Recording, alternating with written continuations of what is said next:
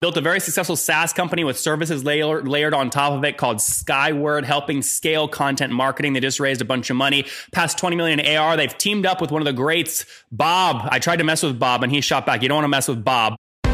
This is the Top Entrepreneurs Podcast, where founders share how they started their companies and got filthy rich or crash and burn. Each episode features revenue numbers, customer counts, and other insider information that creates business news headlines. We went from a couple of hundred thousand dollars to 2.7 million. I had no money when I started the company. It was $160 million, which is the size of many IPOs. We're bootstrapped. We have like uh, 22,000 customers. With over 5 million downloads in a very short amount of time, major outlets like Inc. are calling us the fastest growing business show on iTunes. I'm your host, Nathan Latka, and here's today's episode. Hello, everyone. My guests today are Tom and Bob. Let's start with Tom. He's the founder and CEO of a company called Skyword, the leading content marketing technology and services company. Uh, the company liberates brands from ineffective marketing practices and inspires them to create deeper connections with their audiences through storytelling. That's where Bob comes in. Bob McKee is an award winning story authority and best selling author. Uh, uh, Tom then also leads uh, Storynomics seminars. Together, they instruct senior executives and marketing professionals on how to apply storytelling structure to their business in order to drive revenue, margins, and brand loyalty. Tom, Bob, are you guys ready to take us to the top? Absolutely. All right. So so let's do this. So Tom, you lead Skyword. Tell us real quick what the company does and what your revenue model is, and then we'll shift over to Bob. Sure, Nathan. We uh, help companies like IBM, Mastercard, uh, Samsung transform their primary marketing approach from ad centric uh, to story centric. That is, instead of interrupting their customers with ads that annoy them uh, or might be off putting, uh, they learn to tell stories that their customers actually seek out because they are either informational or entertaining. And to become better storytellers, uh, we reached out and uh, and wanted to partner with the most recognized guy in the world at that craft, uh, Robert McKee. And, and, and Bob, tell us more about your work for those that are not familiar. Well, I give huge uh, three and four day uh, seminars, um, as Tom was saying, around America and all over the world. And um, I discovered that many people were coming to these seminars not because they were playwrights or screenwriters or novelists, uh, but because they were business people and they were trying to uh, master the uh, the art of storytelling uh, for their marketing. And uh, but they were willing to sit for three or four days from nine o'clock in the morning to seven, eight o'clock at night, trying to just get the essence of it. Yeah, Bob, and it's because so, you're um, it's because you're a good-looking guy.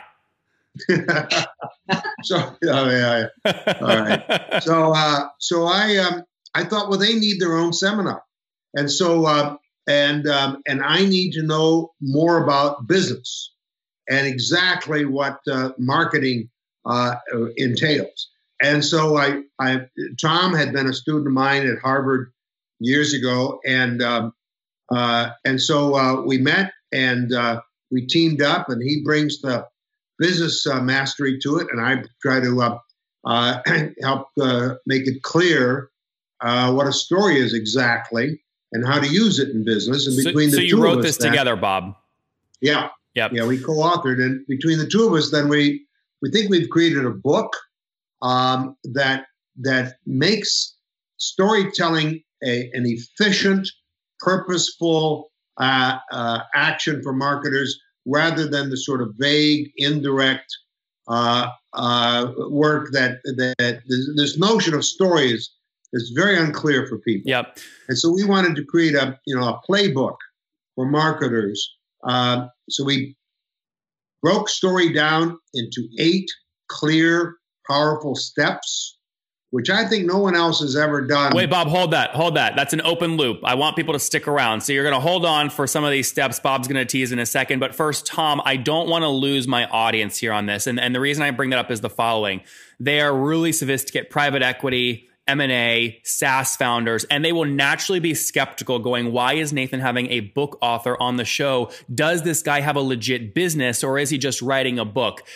brag about yourself for a second. Tell me about the company and then explain rationally why the hell do you spend your time to write a book where you just lose a lot of money and takes a lot of time and energy? A lot more time and energy than I ever expected, Nathan. uh, so Skyword is a SaaS Plus services company. Uh, we uh, work with about 150 large brands, uh, mostly US uh, based.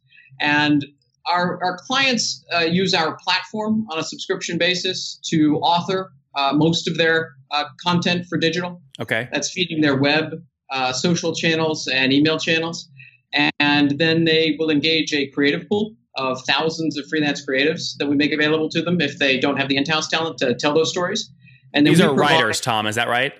Writers, videographers, photographers. They can tell really any type of story they'd like. Got it. And and then we provide uh, editorial and production assistance if they don't have that in house as well. So, trailing 12 months, what percentage of revenue is professional services versus pure SaaS, predictable SaaS? It's about two thirds SaaS, about a third services. Okay, that's healthy. And then, can you give me a general sense of size, like north or south of 10 million bucks, 5 million bucks? Where are you generally? Sure. Uh, so we just raised a $25 million growth equity round from Rho Capital. Okay. And uh, closed, uh, we announced that last month, uh, closed it just at the end of December and uh, we are uh, approaching 20 million in ARR. Okay, and does that 20 million though also include the one-time professional services, or that's on top of the 20 million? Uh, the services are not one time; they're subscription as well. So our clients pay for those on an annual subscription basis, and it does include that number. Do you see the same churn economics with the professional services folks? They're sticky, just like the SaaS play. They are, and and in fact, the services in many cases are a, a an ante, if you will, into the game because if you think about marketing traditionally, uh, marketers used to outsource their creative function. Yep. So if you go to a marketing department today, they don't know uh, how to tell stories. They don't have the either the operational infrastructure or the know-how to do that at scale successfully and uh, consistently over time. Yep. So by giving them uh, not just the platform that they need, but the talent access and the expertise uh, we can help make that transformation from ad to story centric marketing uh, easier and more successful. I love it. So this is a this the book is a way. It's another marketing channel. Congratulations, by the way, on, on linking up with the publisher to do that. I get it. Um, it's helpful. Hold the book up real quick so everyone can see it. What's the title? Hey, Storynomics. Uh, it goes on sale on the twentieth of March on all major booksellers. Good, and this will be out by then, uh, so folks, you can go buy it now. But let me hit them hard first before you decide to buy or not. Bob, I have a question for you. you. Ready for this? So, yeah. so, so I'm a big believer. Uh, when I look at, I'm going to be selfish here for a second. When I look at my general life and marketing that has worked well for me, I've tried the whole tell a story in a long form sales page and tested that. I've also tried leaking an LOI to buy success for $5 million to Business Insider to actually make my life a story with a lot of volatility that people can't help but stop watching. The latter did way better than me trying to crank out a long form sales page story. Um, what is the future?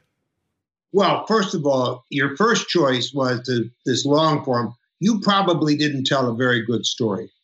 You're probably Just because right. you think you're telling the story doesn't mean that you are.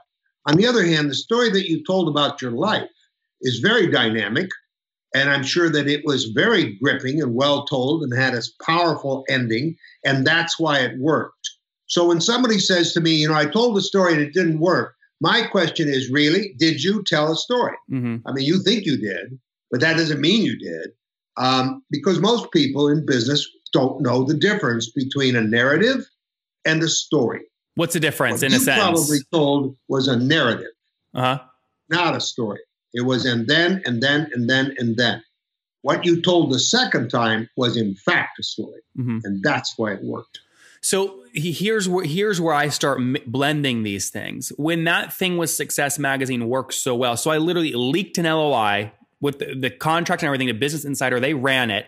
I didn't end up doing the deal for success, but people, it, it, created a perception in people's brains. They said, wow, Nathan has the money to do this deal. That's great. But also, Success Magazine people started reaching out to me going, we just were fired. We'd love to join you. And then, like, the story propagated itself. You're seeing this right now in the Trump White House where the stories are happening so quickly, nobody can even seem to keep up. So, my question to you is if people want to create stories of their life and, and keep people in their life story, do they create the storylines or do they do they have to look back and tell the story in, in the past? Well, your your audience are entrepreneurs, right? Mostly, yeah, private equity, M&A, CEOs. An entrepreneur is somebody with a story. An entrepreneur doesn't have a product yet or a service yet. They're going out trying to raise money so that they can build that product or offer that service. And so they have to they have to get people to see it from their point of view and be willing to part with their money. Mm-hmm. And to do that, you have to tell a story. Now, if you think the story of your life uh, is so compelling to an to an investor that they'll put up their money, fine. I I'm very suspicious of that sort of thing. Mm-hmm. I think the story that an investor wants to be told is how this product is going to work in the world and how the product or the service that you're going to create works and will work.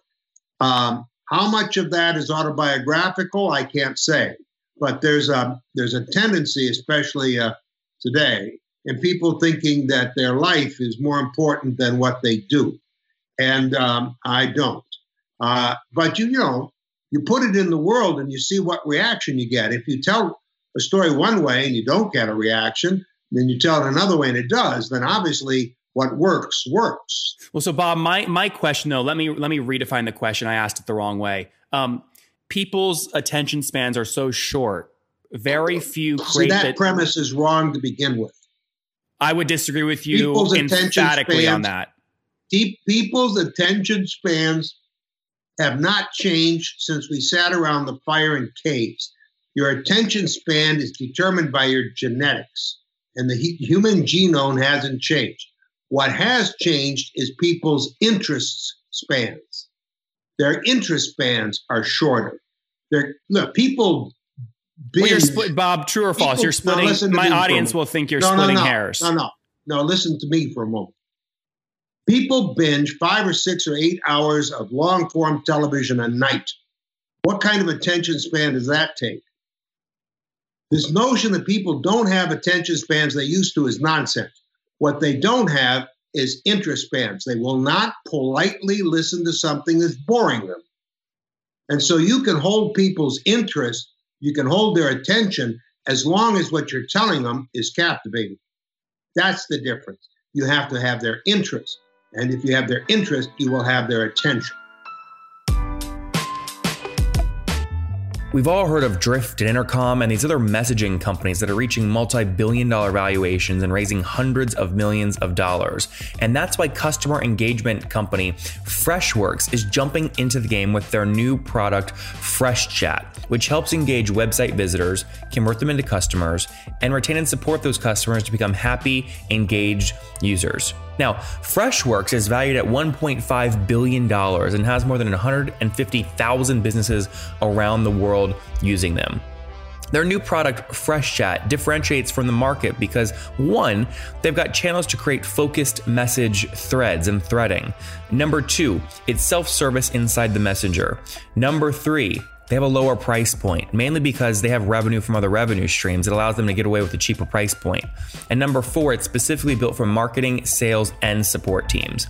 If you want to try Fresh Chat today, you can do so at nathanlatka.com forward slash fresh chat to turn visitors into leads and customers into happy, engaged users.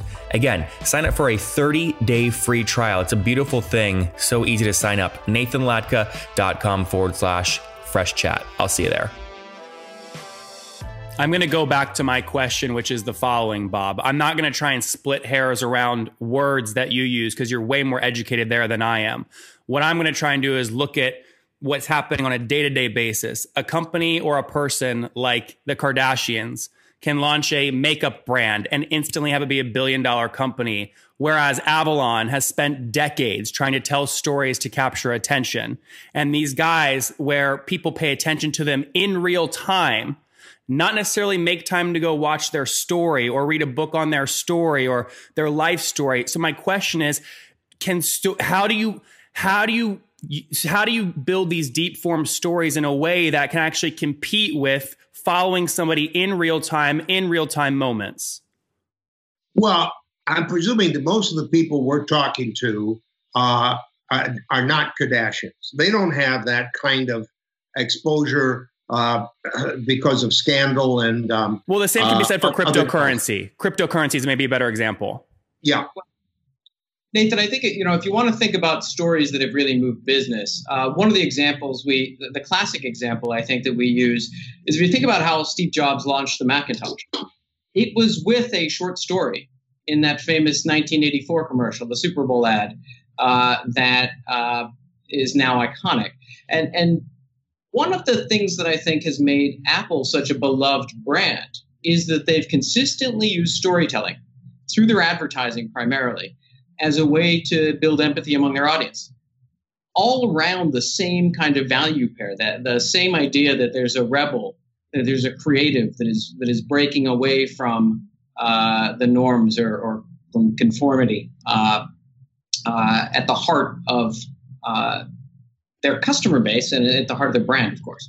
So I think Apple is a great example of where a story can be very powerful at, at building audience affinity. And there, there are a lot of other brands that have been brilliant at this. B2B Adobe does a great job as a storyteller as well all of that being said, that those decades of storytelling can be broken real time when the new iPhone release doesn't operate as it should and social media takes over and people are being impulsive and reactive in the moment. Mike, what I'm trying to figure out and learn from you guys is have you come up with a, a way to plant a 15 second, a 20 second, a minute long kind of story as a hook to keep people over the long run, right? I don't know if it's still possible. Oh, sure it is. Um, Uh, there's a there's a wonderful series of ads running right now for uh, Bud Light uh, that um, that take uh, the phrase "dilly dilly," right? What do they say, Bob? Dilly dilly. Okay. Isn't it? Yeah, it's dilly dilly. Yeah. yeah. And dilly dilly's become. I mean, it's just everywhere now.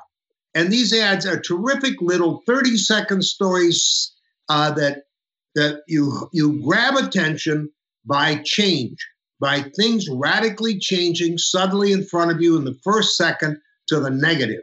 You hit that negative floor to set up a positive ending, and in, in one or two turning points from the inciting incident on, you've got their attention. A couple turning points, you're holding the attention, and then uh, you hit climax, yell dilly dilly, and they all go chasing after. Bob, what, what, are, what are we talking about here? We're talking about a drink, right?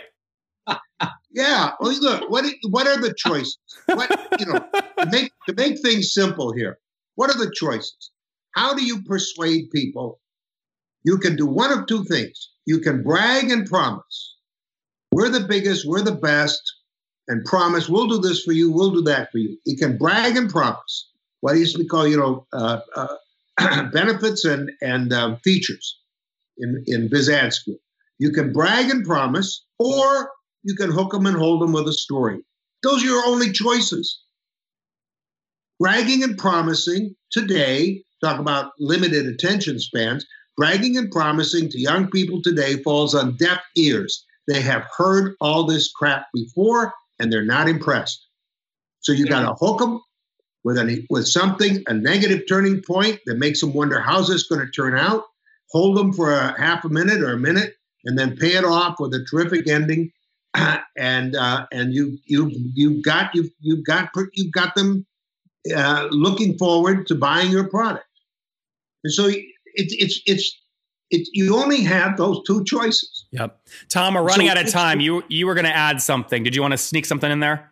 Yeah, Nathan. You know, one of the things you mentioned earlier on is is that a lot of companies have tried to use this approach and failed, and the reason they fail and the reason they they lose their audience so quickly is because they don't do what Bob just mentioned, which is they have an event that sends things to the negative. Because marketers are so trained. It's in their DNA to go positive, positive, positive, positive, positive. What do you mean by that? Give me a real example. When you say you go, both said that, go to the negative. Sure. Uh, so, for example, somebody falls out of love, uh, or a uh, a company uh, uh, has a terrible quarter um, those are all, you know, life turning to the negative. Got some, it. some important value in life uh, goes to its negative side.